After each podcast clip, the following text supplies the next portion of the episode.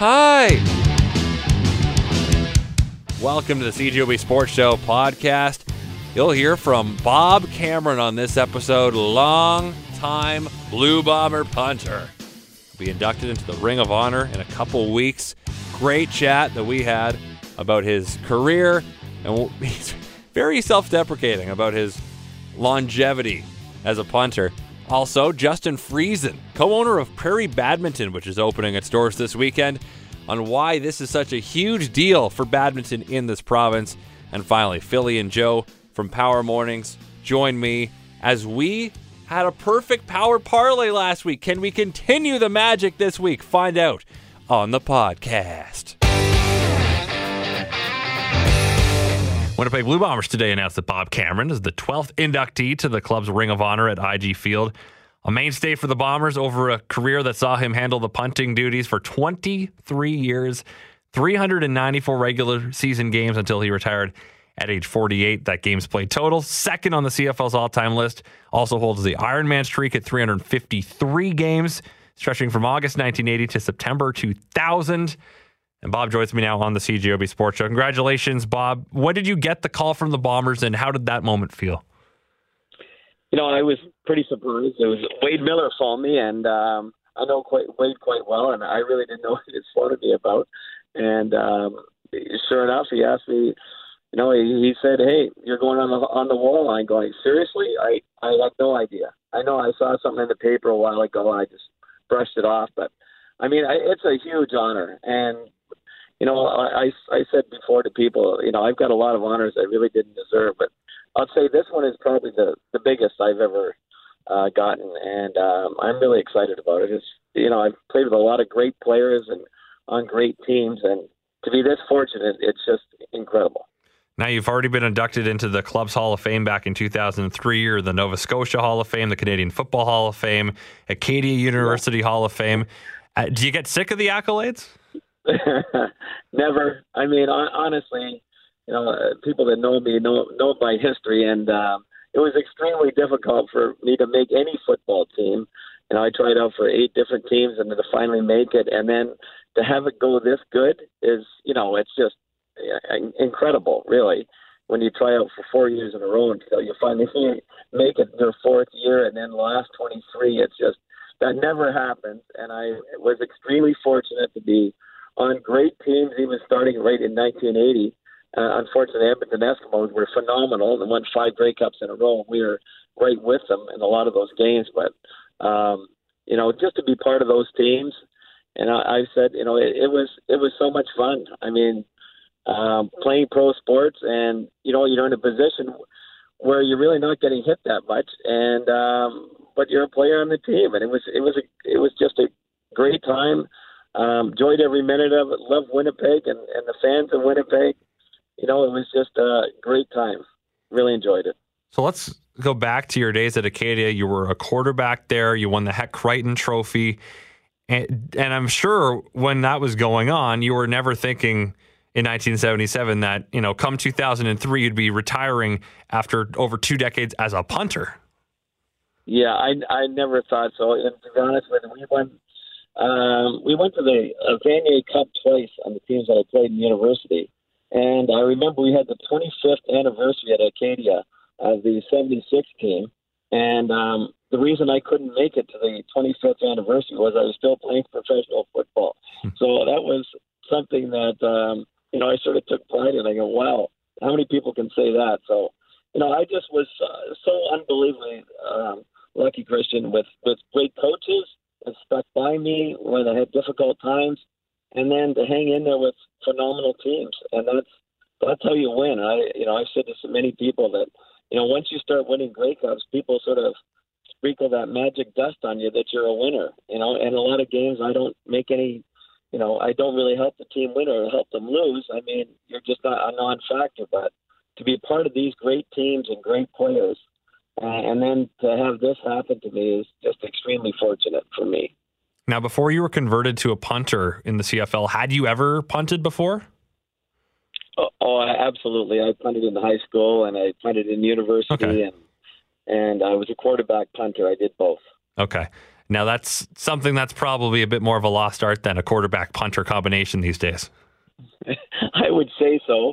I mean, listen, I, I was back in the day in the in the '60s and and um, and '70s was, you know, you thought you still had a chance to be a quarterback in the CFL coming out of Canadian University with Wes Jackson and there's lots of other guys that that made it, you know, and um, that was always my goal. I thought, geez, I'm going to show them how good a punter I am, and then then maybe I can work my in way in at quarterback, which was really a dream at, at that point. But um, you know, then I I didn't make it a quarterback, so I thought, you know what, I think I can be a punter in this league, and um, didn't happen for a few years, and then I, you know, it, it just uh, got lucky as as all get out, and it was. Um, amazing. After four years who gets who gets four years in a row tryout let alone you know get those shots and then and then actually make it. So very lucky. Like i say the the thing was when you're on great teams and and once you get the team chemistry going coaches don't like making changes.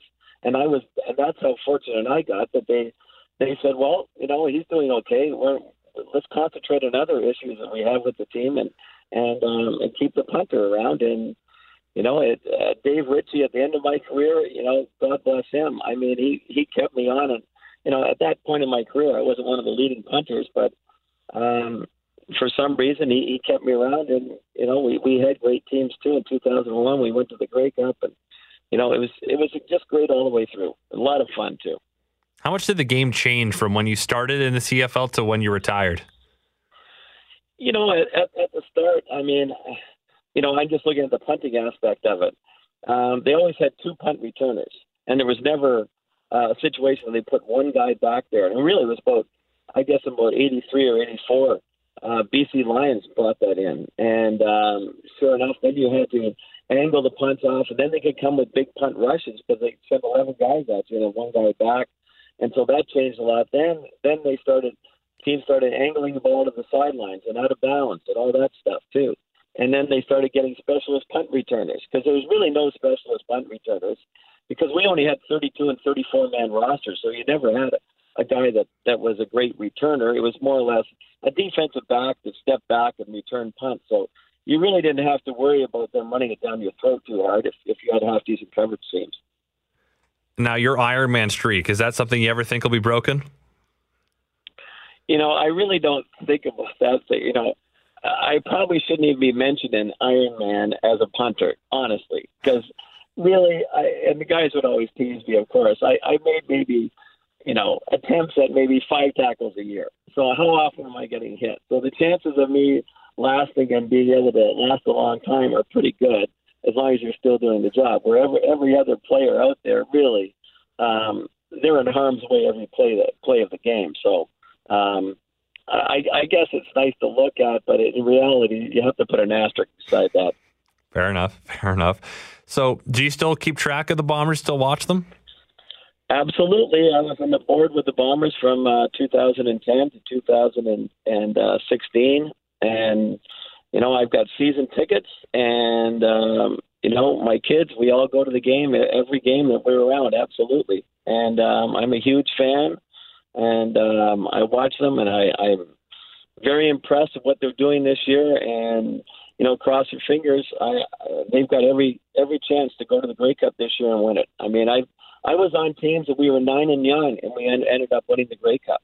So it's just at the end of the year, you get things falling right in your direction. You don't get injuries.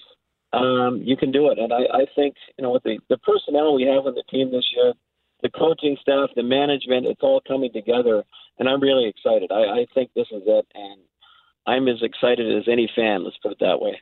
And you've won rings with the Blue Bombers. You're part of their last few championship teams, so you know just as well as anybody what it feels like to win in the city. But also, you were part of the drought that still continues to this day. So, yes. so you know exactly what was. people are hungry for. Oh, absolutely. I, I get it. I understand that. In fact, when we went in, in 84, they hadn't been to a Grey Cup in 22 years, not alone losing Grey Cups. We hadn't been to a Grey Cup in 22 years. So there was huge pressure on us in 84 to come through and win that one. And um, and we did, and you know against Hamilton Ticats, and we beat them quite handily. So, you know, it's it's one of those things. Football is uh, it's a one game shot. Playoffs are one game shot A couple bad plays go against you, it's real real tough to recover. But I, I just like the the attitude the team has this year. I, you know, like I say, I watch it closely. Michael O'Shea has done a great job. Uh, I talked to some of the guys, and I know how he handles the team. Um, that's the kind of coach I'd like to play under, and and um, I just I just think there's a really good feeling around the team this year, and and I can see nothing but but good things happening down the road. So, what's it going to be like at halftime uh, two Fridays from now when you're going to be getting that yeah. Ring of Honor inductee? That's going to be, um, you know, it's going to be pretty exciting, to be honest with you. I mean, to be on the field again at halftime in front of the fans and, you know, my family on the field as well. Um, you know, this is the last uh, thing that I'll probably ever um, have in connection with the with the football team, and then to look up and see those people on the on the wall in front of me. I mean, I guess you know you look at it. I I printed the football. I'm really not worthy of being up there with these absolute luminaries. That's how I look at it. And I at the same time I couldn't be happier. I'm really uh, excited about it. And you're humble too. That's awesome, Bob. I appreciate your time tonight, and we'll uh, see you in a couple weeks when on your big night. Okay, thanks, Christian. That is Bob Cameron, long time, long time punter for the Winnipeg Blue Bombers. Has faith this could be the year the Bombers end the 29 year drought. Again, he will be inducted into the Ring of Honor two weeks from tonight, Friday, September 27th, when the team hosts the Hamilton Tiger Cats. Prairie Badminton, Manitoba's only dedicated badminton facility with nine professional courts, celebrating its grand opening today and tomorrow and I'm joined by one of the co-owners, Justin Friesen. Justin, how you doing tonight? I'm doing really well. Thanks for having me. So, Justin, tell me more about Prairie Badminton and why a kind of dedicated facility was needed in this province. Uh, well, badminton's like like many sports, I think, uh, has been picking up in the province for the last little while, and we are trying to do our part to make the sport grow in a like a recreational level, and also trying to get more people interested in the in that competitive aspect and, and taking it out of the, the backyard a little bit more and, and bringing it into competitive on a national scene and uh, internationally as well.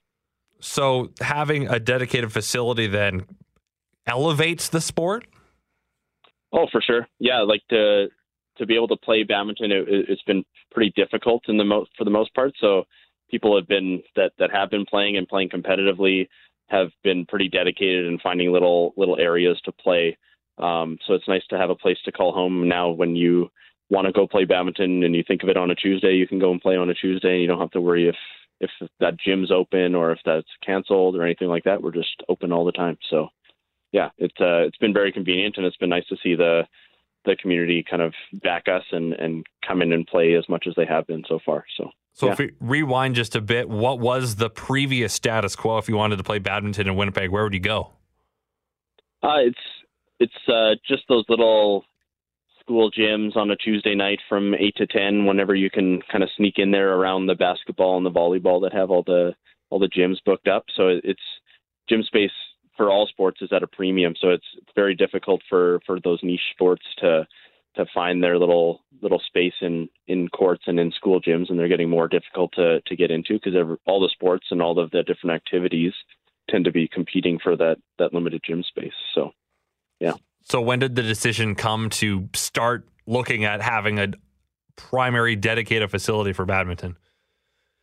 Uh, my my business partner Ryan and I uh, kind of started looking at this about four years ago.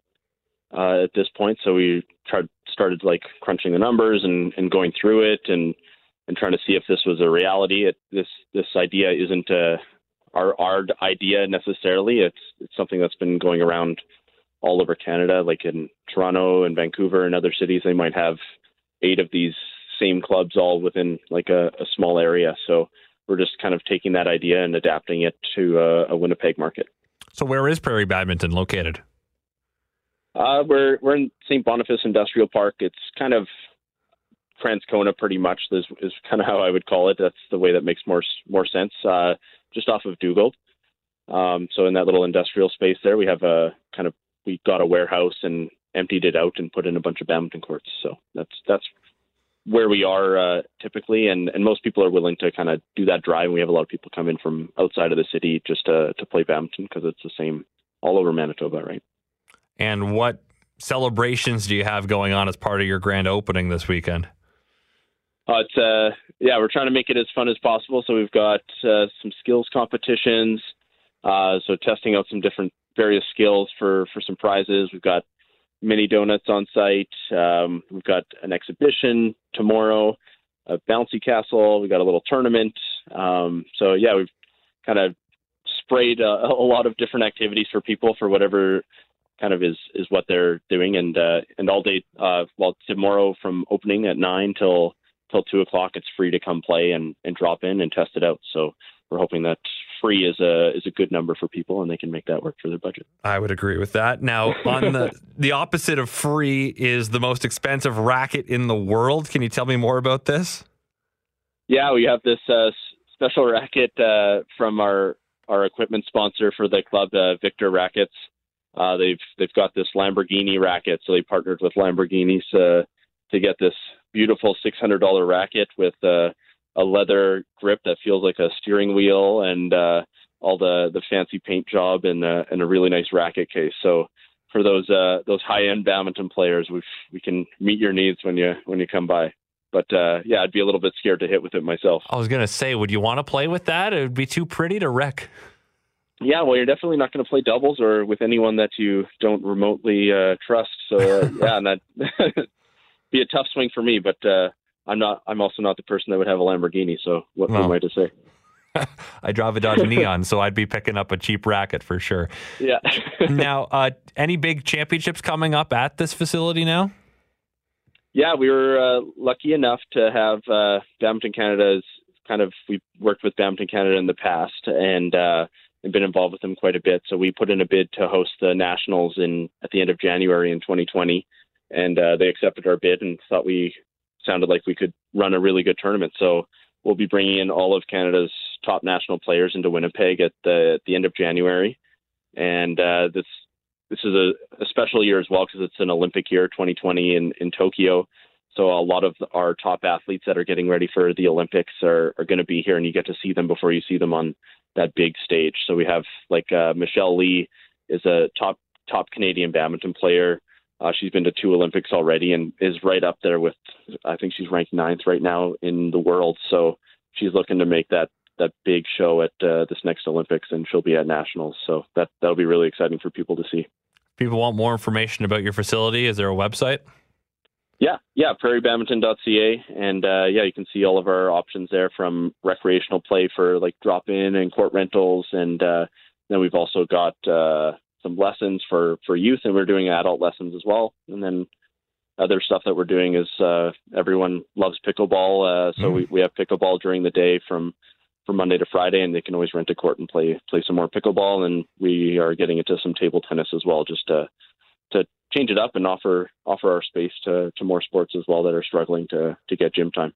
Well, Justin, I appreciate you taking time to talk to me tonight. Congratulations on this, and uh, good luck tomorrow in the grand opening. Yeah, thanks a lot. I'm in the exhibition, so I've got to got to start putting my money where my mouth is there.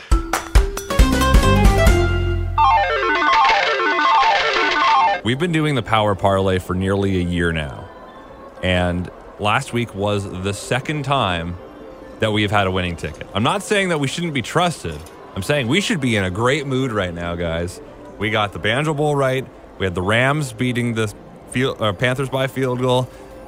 Joe, I mean, the Steelers didn't show up to I, Foxborough, so you had the bats there. I didn't think they wouldn't show up. I actually thought they'd show up, but okay. they just don't do well against New England. That was an easy pick for me, and, and then and against my own team. And then Philly with kind of what exemplifies why gambling is awesome and awful all at once. Yes. Washington down by 12. They need a touchdown late to cover. They get it with seven seconds left the definition of a backdoor cover. I think I believe someone on the team, I can't tell you which player it was, said, let's do this for Philly. I think that was on NFL Films this past week. And my favorite part of it was uh, Kevin Burkhardt, the announcer for Fox, when the touchdown went in, said, and I quote, well, that'll be important to some.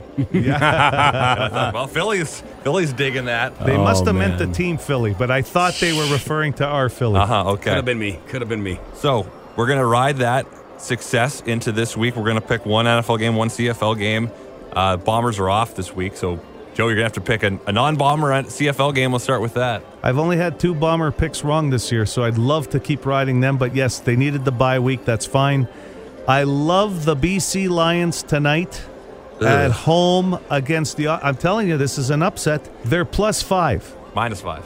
Oh, minus five. So, so BC's the favorite. BC is the favorite. Yeah, five, five and a half. Okay, yeah. I'm sorry. I just written it down wrong. Okay. But at the end of the day, I still think the Lions are going to win at home. They I just win. we, we, we could probably cut this and save it from past episodes.